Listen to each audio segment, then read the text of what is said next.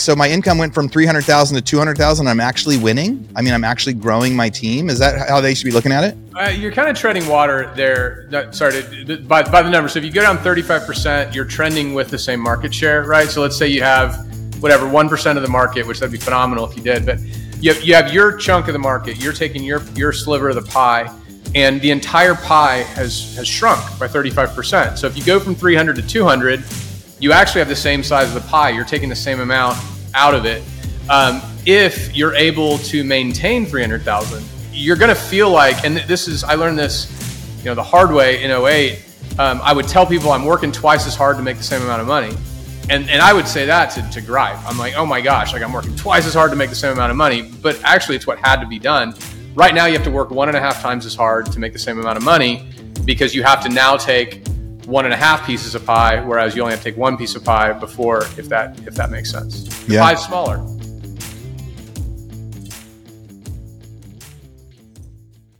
So the question is this: How do most agents succeed in today's competitive real estate market when all the successful agents are keeping the secrets to themselves?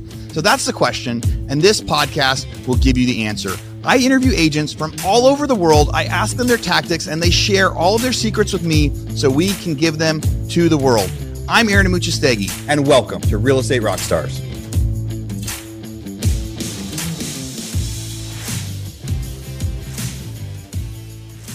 Hey, real estate rock stars. This is Aaron Amuchastegui. Hey, today I'm interviewing Eric Bramlett with Bramlett Residential out in Austin, Texas. This is kind of going to be like a state of the market update type interview. Eric and I did a, a great interview, I want to say eight months ago, back in September. It was kind of middle of like kind of the funky market. We got to talk about inspiration, about growing market share during these times, and we made some bold predictions of what we thought was going to happen with interest rates and things like that. And we thought it would be a good time to come back and kind of check in, check in on what that plan has been with like that theme of like what to do in a down market, how to succeed during a down market, like what to do, what not to do, all sorts of stuff. So Eric, thanks for coming back.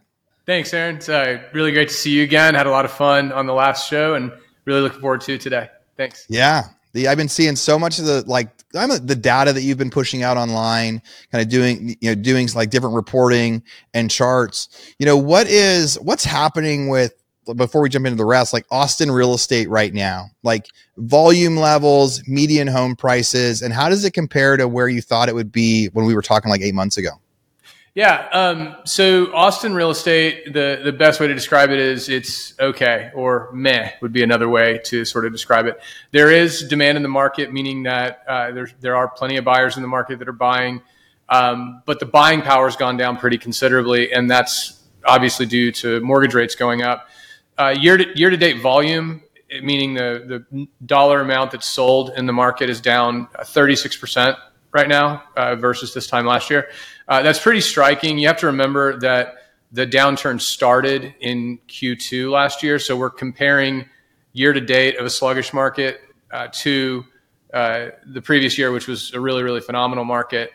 Um, predictions. I don't know when I became an optimist, Aaron. I'm not, not really sure because I've been cynical my whole life and skeptical, but I was pretty optimistic last year. You know, I, I don't think that uh, the sky is falling uh, aficionados were correct, and I don't think that my rosier prediction was correct. I didn't think things were going to be phenomenal this year or anything like that.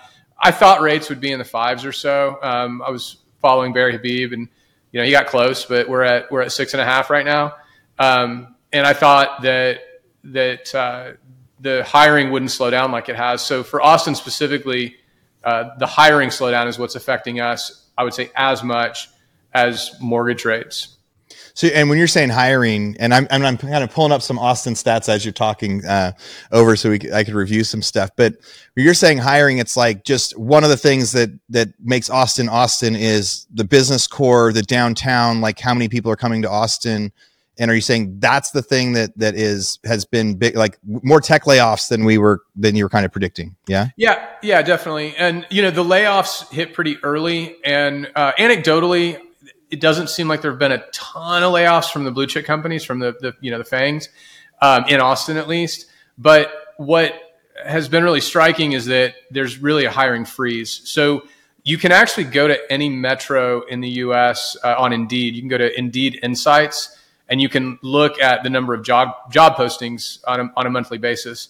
And I look at that year over year because uh, hiring is seasonal, just like real estate seasonal.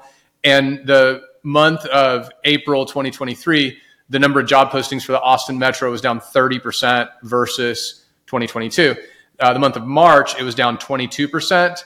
Uh, and don't quote me on this, but I believe the month of February was down 17%. So it's not trending in the direction that we would like to see it go.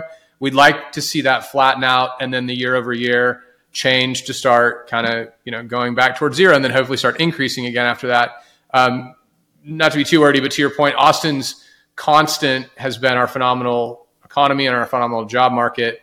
And uh, you know, there's a hiring slowdown across the United States. We're no exception, and that's really what's what's hurting us right now.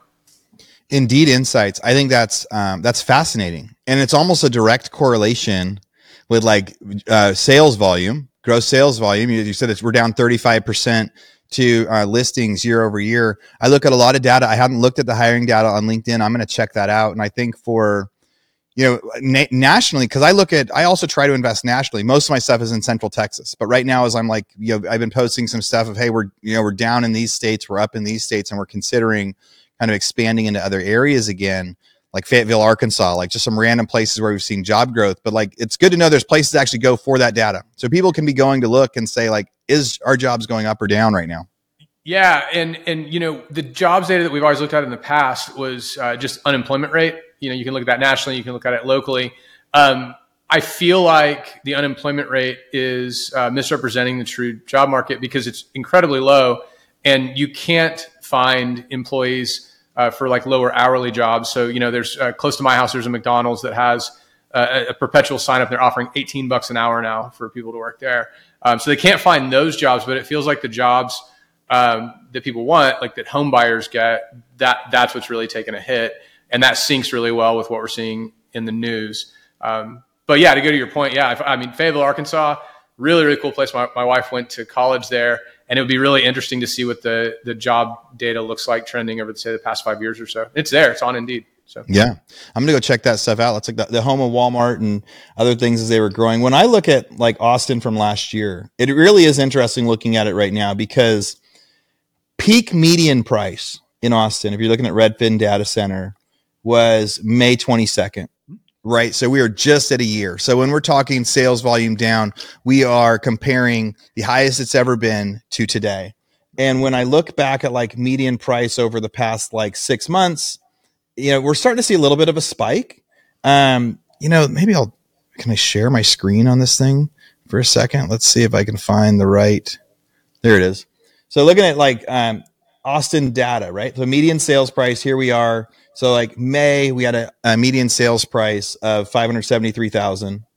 We've kind of been hovering at this like $450,000 amount since the beginning of, of, the year. And so that's the number that I've been saying.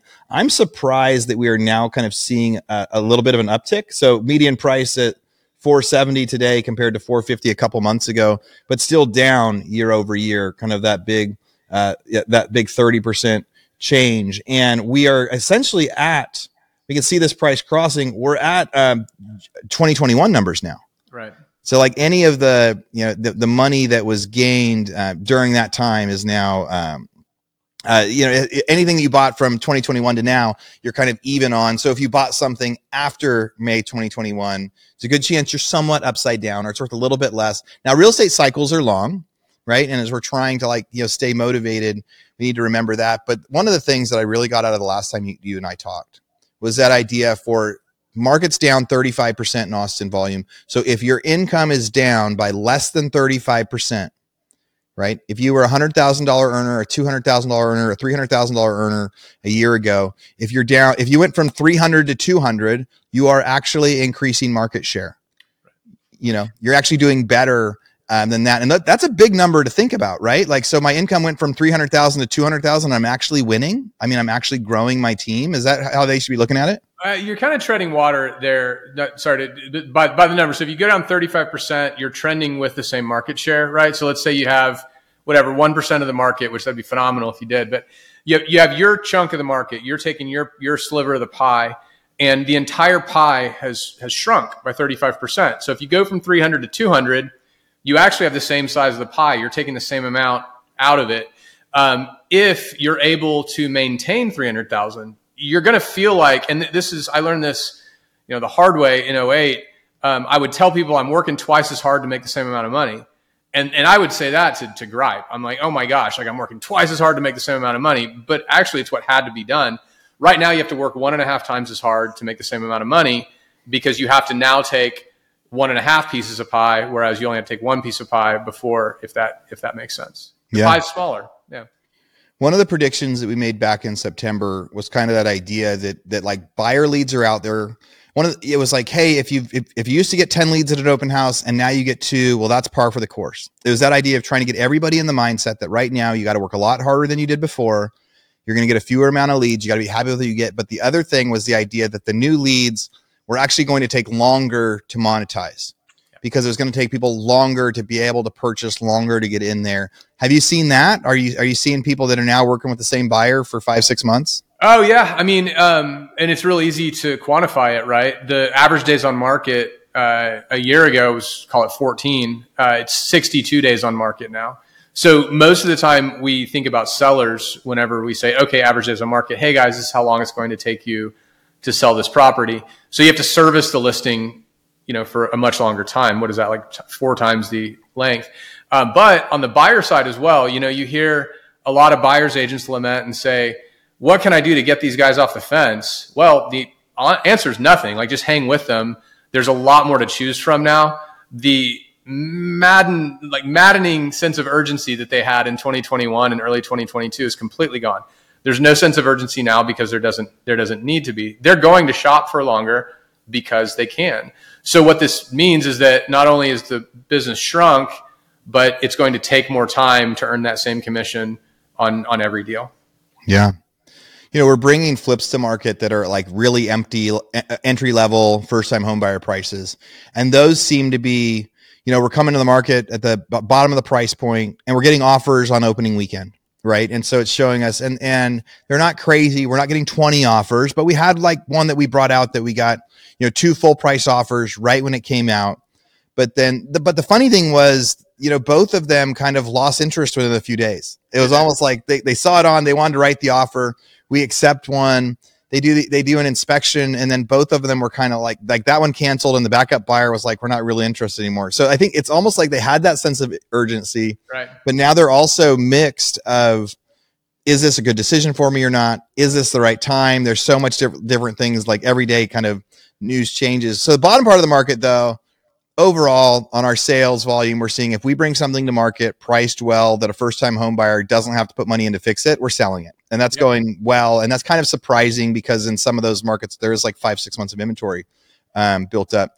What are you seeing on like the luxury side in Austin? Like a, a buddy of mine, you know, just brought a house to market, beautiful house to market. He listed his home for like seven million bucks, and he's three weeks in, no no showings right? And this and and it's a beautiful property that comps would say it's there. What are, what are you seeing now?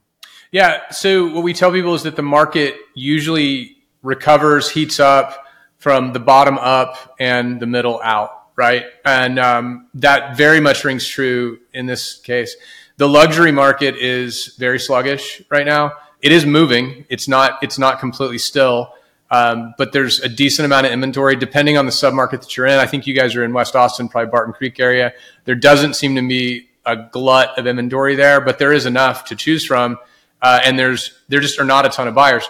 If you think about the profile of the buyer, it makes a lot of sense, right? Generally speaking, somebody that's buying luxury, uh, they are going to buy on their own time frame. They're not buying because somebody transferred them or they had to you know take a new job or anything like that. Um, they're usually affected by interest rates because they leverage you know money in order everything. to yeah everything right. Why would you not? Um, so their buying power went down there as well. And uh, they generally have their money in investments. So the stock market hasn't recovered either. And while you can refi out of a bad interest rate once you make a stock sell or you sell an investment low you're not you, you can't recoup that. It's gone right? So so those you know those three reasons right there i think are the why um, the why doesn't matter as much as just the fact that it is. You know, it is it is very sluggish. Uh, the last luxury market I looked at was 04. That was a couple days ago, 78704, uh, which is South Austin, Central Austin. And uh, whereas this time last year, there was like literally no properties on the market to buy in luxury price range. There were 15 that were on the market. They all had days on market of at least 60. Um, yeah. It just shows you that there's a lot of inventory out there. A lot of inventory. You got to work harder.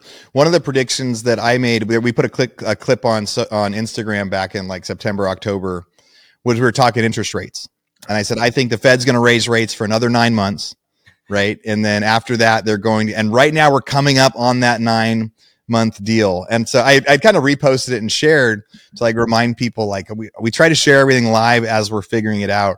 And so at least the Fed raising rates um, prediction was right on. Right. And the, and kind of thinking the next part of my prediction was it probably, we probably wouldn't see the worst of the damage of those Fed rates for another nine months after that because okay. of lagging data and things.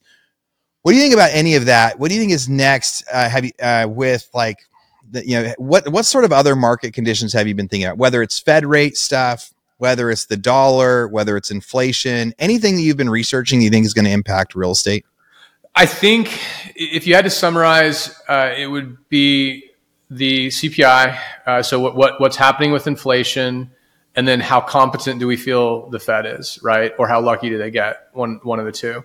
Um, it wor- CPI report worries me a little bit just because it is trending in the right direction.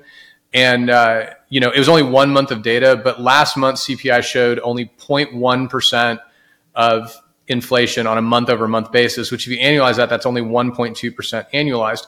But the Fed has not indicated that they were going to slow down. They didn't. And I think it would have been smart for them to take a pause on that last quarter point hike.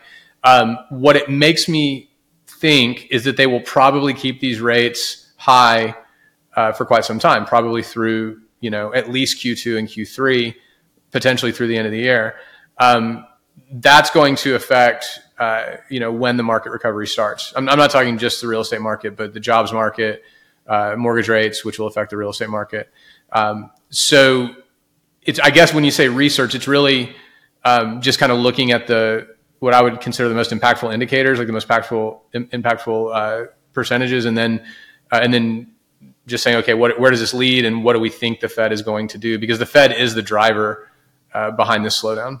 Yeah, absolutely, the driver behind the slowdown. And the I remember I remember clear as day back in like 07 when they did the first rate change and how everything kind of changed. And that's part of why I was so traumatized going into this one hopefully the second half of my prediction that the Fed won't actually start lowering rates for another nine months after they see the rest of the damage isn't correct because that would push us into this kind of rough spin until like March of next year.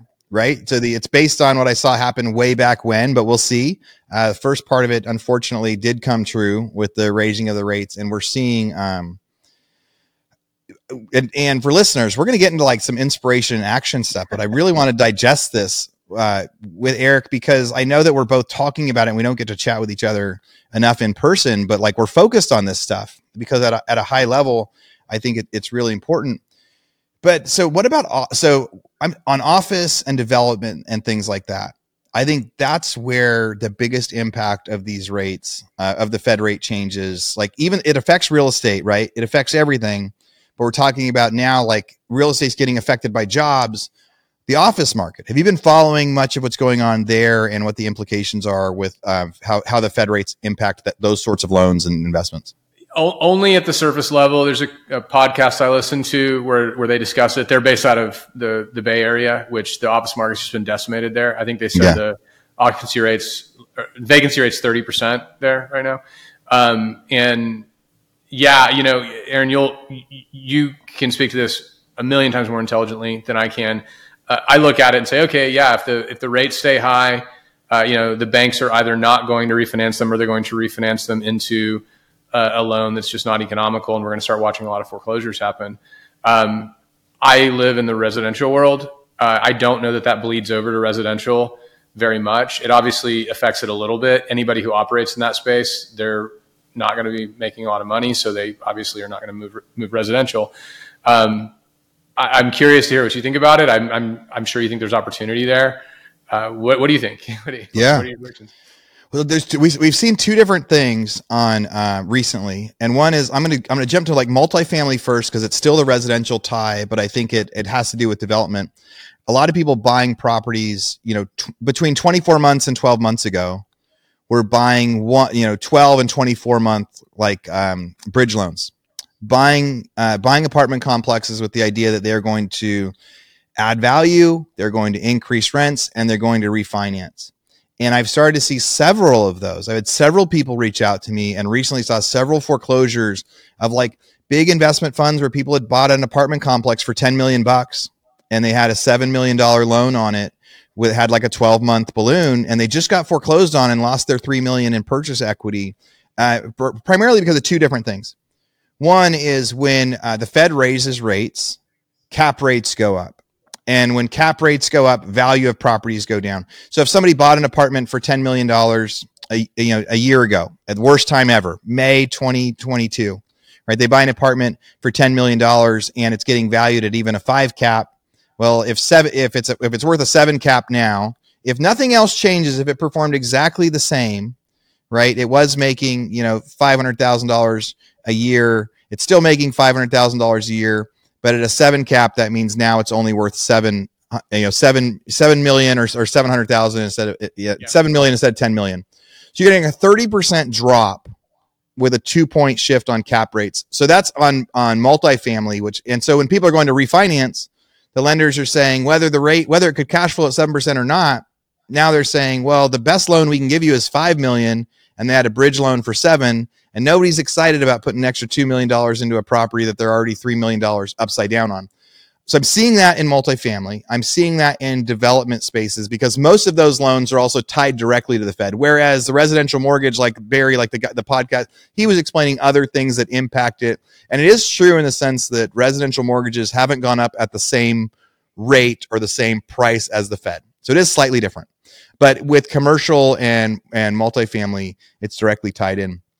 Office space, I think, is similar. I mean, if, if nothing else happened, cap rates went from a five cap to a seven cap or worse. I mean, I think it's probably more dramatic than that, but five to a seven is a good, reasonable thing that I think most people can agree with. Like, yep, when rates were at, at three, a five cap was normal. Now that the rates are higher, a seven cap is normal. But you got to re- realize so any asset out there that's based on a cap rate has lost 30% in value. And so when people are going to refinance those, I think it's rough. And I have continued to see, I don't know. I think the opportunity is going to be, you know, these properties that people are able to buy, right? And, but almost land bank, it reminds me of, you know, buying land in like 2010 and 2011, where we bought lots for like, we bought some lots for $10,000 a piece and we couldn't build on them for another five years because it still wouldn't have been profitable even getting the lots for free. And so i think there'll be opportunities in that space. I wonder if there's going to have to be some you know repurposing or if you know office in three or four years will just come back. You think about downtown austin beautiful buildings beautiful office buildings. I'm so impressed by them. I love going down there at night and just seeing them eh, but then realizing how many of them just aren't getting occupied right now. And if nobody's hiring they're not going to get occupied anytime soon Hey guys, a quick commercial break here, but don't worry, this one is only going to run for the next two or three episodes. I talk so much about the mastermind. It's one of my passions, getting everybody to come hang out in Austin where I get to meet you guys. Well, we just had it, you know, a few weeks ago, and we decided for next year we were going to do pre-sales. We're only selling 70 tickets total for the whole country, and that way we keep it nice and small where everybody meets everybody and the end of it, it's like a big giant family. Well, we put out the pre-sales last week and in the during the pre-sales we sold more than 60 tickets. So there's less than 10 spots left 10 spots left if you want to join us for the mastermind for next year. We're putting the date so far out there. You've got no excuses um, to be able to know that the date works. You can put it in your calendar now. And we also set up a payment plan for people to break it up into four easy payments. So if you're one of those people that have thought about going to the mastermind have never pulled the trigger now's the time. And it's for it's for march for next year. But you got to go sign up now if you want that spot. I don't like selling. I don't like advertising. So we figured we would knock it out quickly. We'd knock it out you know this first couple weeks in april for next year. So instead of working on that we're going to focus on value. If you do join the mastermind you get to be a uh, join part of our private facebook group where we do monthly zoom calls where we do tactics. On those calls they're really small. There's like you know between 10 and 20 people on those. So you get to ask lots of questions and learn from experts. So if you are interested in signing up, go to realestaterockstarsnetwork.com forward slash mastermind, realestaterockstarsnetwork.com forward slash mastermind. Go lock in your ticket. We have less than 10 spots left. You can break it up into four payments so that way it is much easier to, to be sure to join. And I promise you, it is the least expensive mastermind out there for the type of stuff that we're doing. You know, the GoBundance masterminds that I talk about that I'm a part of cost five times what we do for this, and I try to deliver twice as much value. All right, back to the podcast. Yeah, and then you know the work from home scenario hasn't fully shaken itself out yet. I know that most employers are calling people back, but it's a hybrid environment. Usually, three. Dell uh, sent a uh, an announcement out a couple of days ago. Everybody has to come back to the office, but it's three days a week. So, um, you know, what is what will this look like in a couple of years uh, after we've learned all that we learned from the work from home experiment? Yeah. So, these, in spite of all this, you've been growing your company. You've been recruiting.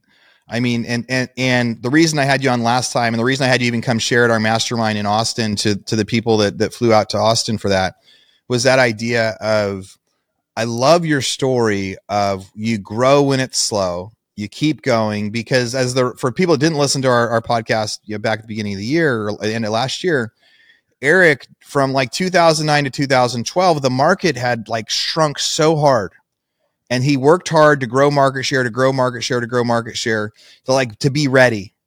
And essentially anytime we're in a recession or a down market like this eventually it changes. And in 2012 when the market changed eric was the most ready. He was the most ready because he had been growing from 2009 to 2012 and and then it felt like an overnight success in 2012 uh, because as the market came back on he was ready to go get it you know? And a lot of people that were waiting to grow again until 2011 or 2012 or people that like came back into real estate in 2012 they were behind because eric had been like doing that framework. So what would you say for like how are you keeping happy right now? How are you keeping your agents happy? Like as you're growing you know the are you are you following kind of that same mindset that we were talking about back then? Yeah absolutely. I mean the the headline is you stay positive and productive. And if you do that everything will work itself out. And so, you know, talk about productivity first. You have to take a hard look at what has worked for you in the past. And then you have to take a hard look at what is still working. And like you mentioned earlier, Aaron, you know, you're not, you won't get the same results with the same amount of effort today that you did last year. I mean, by definition, you're going to get at least a third less. I can go on big tangent about how it's probably less than that because of, you know, when there's shrinkage and same amount of agents, people work harder for leads. But but anyway, let's just say it's a third less. So you, you, identify what's still productive and you dial the volume up on that. You say, okay, great. Uh, it is open houses. I'm going to do 50% more open houses. Or it's cold calling. I'm going to make 150 cold calls a day instead of 100. Uh, or uh, I generally do, you know, two client appreciation parties a year. Um, I still have the money to have these, and I'm going to do three or four this year instead. So you take what's effective and you just dial it up, and then you stay positive and you have to continue telling yourself, look, this is normal. I'm working harder for the same amount of money, hopefully, right? You might be working harder for a little bit less money. And that mindset's incredibly important because you won't be able to stay productive if you don't stay positive. So whatever it is for you that keeps you positive, uh, for me, it's grinding out, you know, miles on the bike. Um, that usually helps a whole lot. Helps that it's free too, right? I don't have to go. I don't yeah. have to go pay for something. Um, but but you keep a good mindset, you stay productive, and then uh, once you're stable, uh, you know, okay, my my bills are going to be paid on time. Then you start looking for opportunities. All right, great. Now that I'm stable, what can I do to start grabbing up some other market share? Um, most of your competitors are going to quiet quit. They're going to, if they stay in the business, they're not going to work as hard. They're going to get, you know, uh, a, a negative attitude. They're not going to be productive because um, they're not seeing the same sort of easy business day the last couple of years. And that's an opportunity for you. That means that you can maybe take what is really productive for you. If you haven't completely maxed it out all the way, max it out as hard as you can. You know, if you can increase your SOI activities even more, do it even more. If you're doing, you know, four open houses a month and you think you can do six, do six. And then start looking in other locations, other areas, other avenues, experiments a little bit, but don't ever go go all in on anything until you know certainly that it's going to work for you. And whenever you do that, that's whenever you'll see some growth in the downturn. But then when the market comes back, that's where you'll see massive growth. I mean, you'll see a year where you'll be up 50%, 100% whenever the market comes back. Yeah. And it, and it will, it will come back and the, and it's anybody's prediction as, as when I think one of the toughest parts about adjusting in a down market too is like knowing also like what system to walk away from. Meaning like, I don't think anybody needs to give up on real estate right? Like we're pro, like you're professionals, you know the market, still the best industry in the world, and even when it slows down, maybe adjusting some lifestyle stuff, but growing market share because real estate is the one thing that we know like what goes up comes down and what goes down goes up. Like it will happen. It will turn around again and it will likely be when it's like you know when when fed starts making impacts something happens where there's a lot of money in the system again after inflation gets fixed then housing will become super exciting for everybody again but i think one of the tougher parts is is as they're doing that analysis too so like okay we do open houses we do door knocking we do letters we do this depending on your market and it's going to be different everywhere else. There's going to be a strategy that absolutely won't work right now. That's just right. out. That like no longer works at all. And I think those are the tougher ones when we have those. I remember in 2012, you know, when we were buying a bunch of off market stuff and we had, and there was a way that we were buying that had just completely dried up. And we kept trying for like seven months of like, heavy investments and heavy overhead because we knew it was like fishing. And in the past, we'd have like these dry spells of like two or three weeks, and then we'd get this huge lead that paid off everything. But it was the toughest to know, like, to really have that transition where you go, this definitely worked really, really well for the last few years. And, and and it's just not working at all anymore. Have you seen anything in your in your guys' stuff that you're like, hey, in this sort of a market, that lead gen just isn't working anymore. It's just off the table for now, and we're gonna essentially shift resources. Yeah. Um, well, the first surprise that I had um, is that inbound marketing in general is down more than thirty five percent, and it makes sense whenever you think about it. But it was a surprise. It was a surprise to me. So we do a, we we have a pretty heavy marketing budget, and we drive inbound phone calls, inbound web inquiries, um, and it makes sense because uh, the agents who are out there that are still working, they've doubled down on their outbound. Uh, so whenever people are making outbound marketing, meaning they're making cold calls, they're uh, reaching out to the consumer. Consumers have less reason to go find an agent. The agents are finding them, right? So that's a dynamic that I discovered this time. Um, so we had to look really hard at our marketing budget and uh, the campaigns that were marginally profitable in the past. We said these look like they're not profitable anymore, and it makes sense that they wouldn't be uh, because of the dynamic we've seen of the entire program sort of taking a hit due to mar- due to market conditions. One example: um, we have a pretty big postcard farm, you know, for listings, and uh, we it was uh, a size of about 100,000 postcards a month, and we chopped it in half because we were sending postcards uh, to the suburbs, right, to Kyle, Leander, places like that. Um, two reasons why we stopped. One is that those were the least profitable uh, demos that we had, um, just because for whatever reason they responded at a lower rate.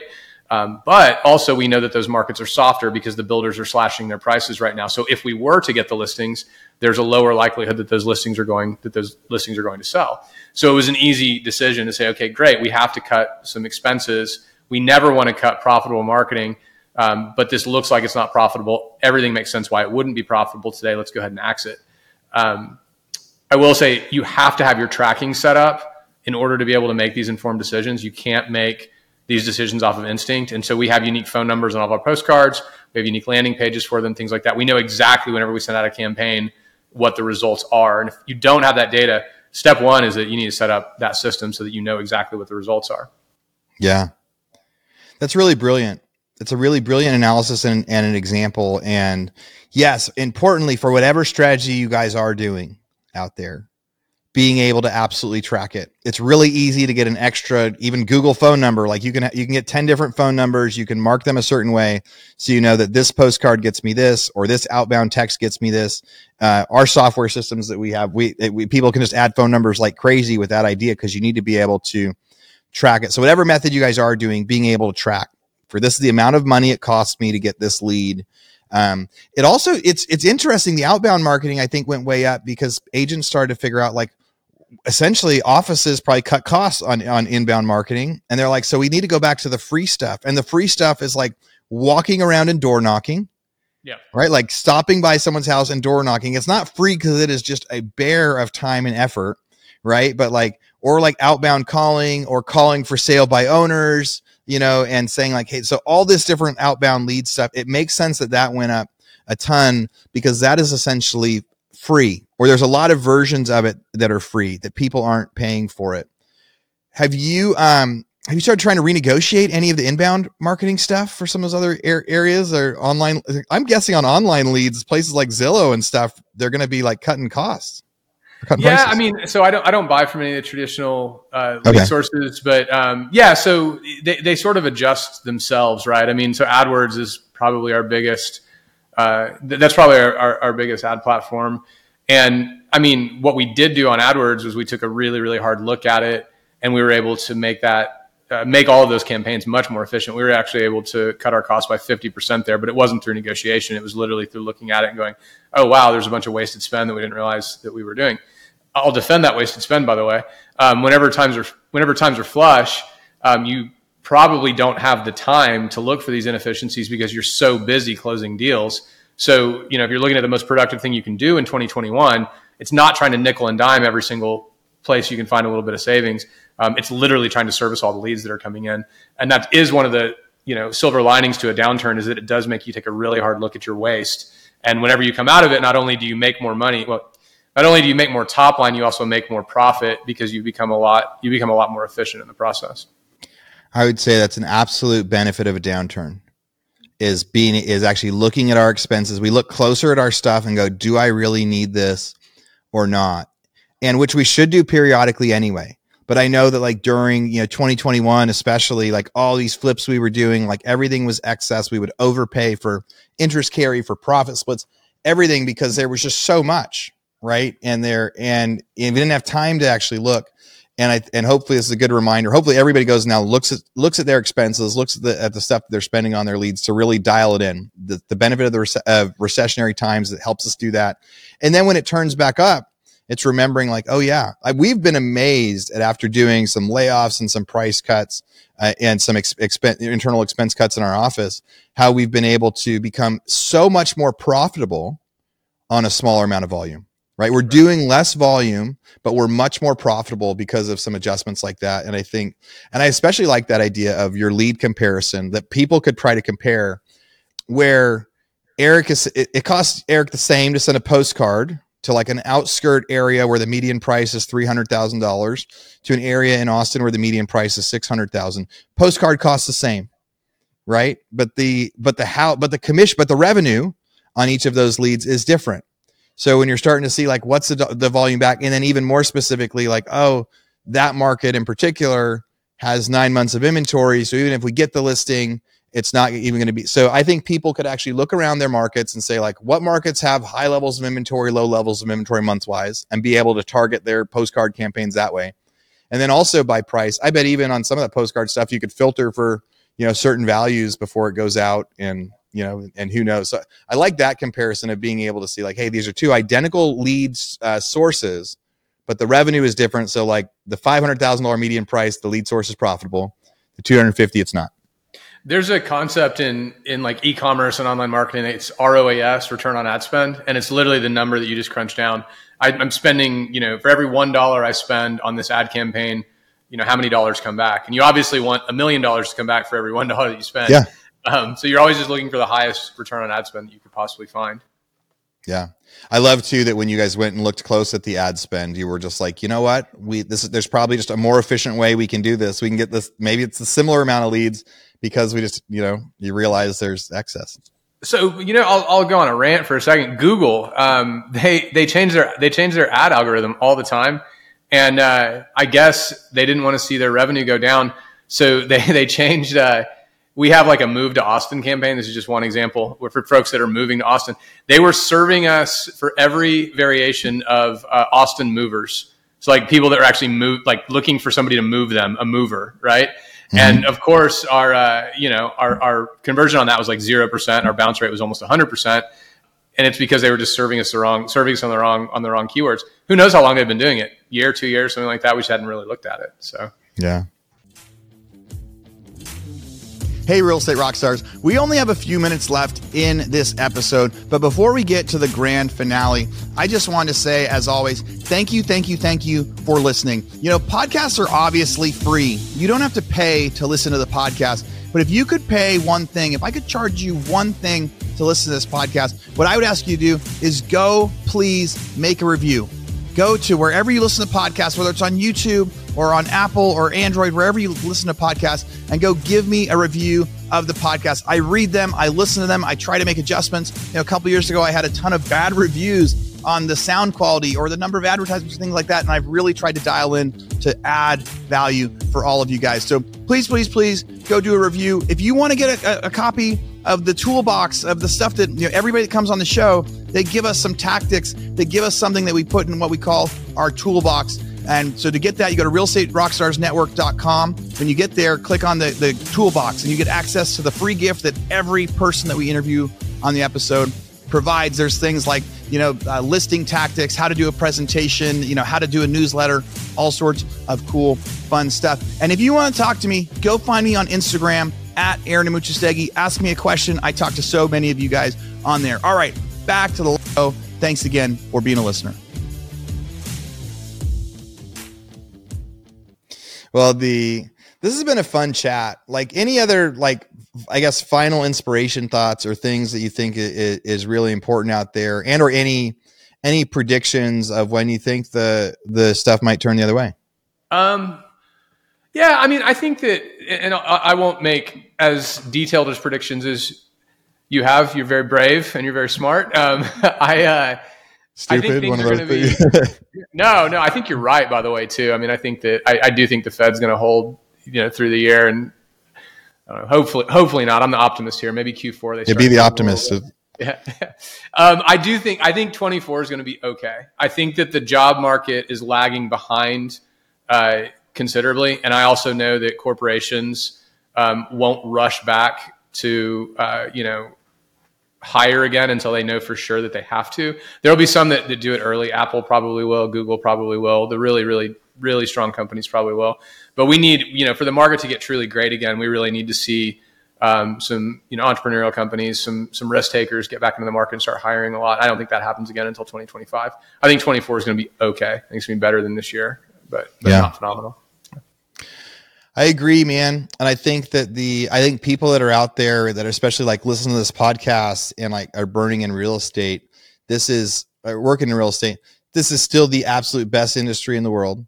There are plenty of people that I'm interviewing that are still, you know, making money and surviving and it's not as easy, but like that right mindset, the people that are growing right now, the opportunities are endless. And I have seen and Eric has seen that when it goes the other way, you know, huge, huge businesses are built and born, right? Huge yeah. companies are born. Like when the market turns and all of a sudden, like I would say over the next year is not a time to make a big bet, right? So people looking at investing or jumping around or like changing industries or things like that. It's not the time for big bets. It's the time for like thriving in the midst of surviving. Because we're talking about the, the rest of the year is going to be pretty like pretty okay. Like do what's do what's working, get some volume to happen, build some market share, build some better systems, make sure your costs are make sure your costs are what they should be, right? Make sure that everything's productive. Like figure out the absolute best system this year. And if you figure out the best system this year, then you're going to survive over the next year.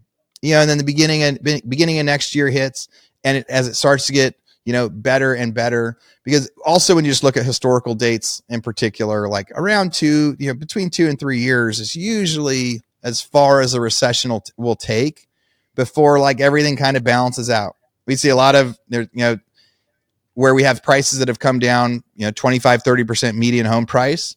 Right now, still there's a lot of those sellers that are just hanging out and they say, I'm going to only sell for 600. The people can only afford 500 in that neighborhood. So just not much is happening. But it'll take about a year before either some of those people come down from six to five, or some of those people at five realize they really do want to buy the six hundred thousand dollar house because it is that much nicer. But we're just going to be in a stalemate for a while on so much of this stuff as it as it pushes it down. But I love, I do love your optimism uh, with it, and I think I think no, I think it's a great balance because I think the truth is somewhere in the middle of um, of seeing it. Because when everybody came back into the market in 2012 that wasn't my best time in my business because I liked it better when not as many people were coming in. And so we had we had similar experiences and different experiences uh, and different things we were paying attention to. So I think it's important. But I, I like that you've continued to grow and continue to build and the, we'll have to get back on here in a few months again and you know yeah. talk data and, and and talk some of the other stuff and seeing the update. But has so has your team grown? Has your market share grown in the last nine months Yeah, definitely. We last time I talked to you, we were uh, 40 high producing agents, and we're 64 high producing agents now. So um, we're we're real picky about who we hire, um, but we're interviewing people every month. We're hiring people every month, and um, everybody on the team has really really positive attitude, and everybody is focusing on productivity. So I'm real excited about what everybody's doing this year. Really proud of what everybody's doing this year. I'm so excited, so stoked to uh, to see yeah. what happens uh, when the market turns. I think you're going to see some numbers that just knock everyone's socks off. So. Yeah, so the so just so the proof is there for everybody listening, right? So back in sep, you know September, October, Eric's telling us his plan. He's saying this is how we should do it. His plan is coming to fruition, right? He's growing market share, he's growing the team. We're going to see that continue to go. So if you guys can stay positive, stay happy, follow this mindset and these ideas of, you know, growing when it's slow and that, you know, if even you could even have your income go down a little bit and still means that you're growing or, you know, staying the same still means you're growing. So follow that mindset, follow that positivity and we'll be amazed at what you can do over the rest of the year. Cause I'm super excited for when it turns two and I'm super excited to see people adjusting uh, everything else. So Eric, uh, thanks as always for coming on. If somebody wants to reach out with you, reach out to you. If they want to send you Austin referrals, ask you more questions, what's the best way they can find you? Yeah, you can Google my name. That's the easiest way. Uh, Eric at bramlett.me. That's my uh, that's my email address. Please hit me up on an email. Yeah, uh, El Rey de la Salsa on uh, on Instagram if you want to hit that up. So. Yeah, no, I, I, love chatting on Instagram and, and, every other way. We'll go for a bike ride soon. Eric, yeah. thanks again for joining me today. Thanks, Aaron. Always fun, man. Thank you so much. Real Estate Rockstars. Thanks for listening. This podcast is a part of the C Suite Radio Network. For more top business podcasts, visit c-suiteradio.com.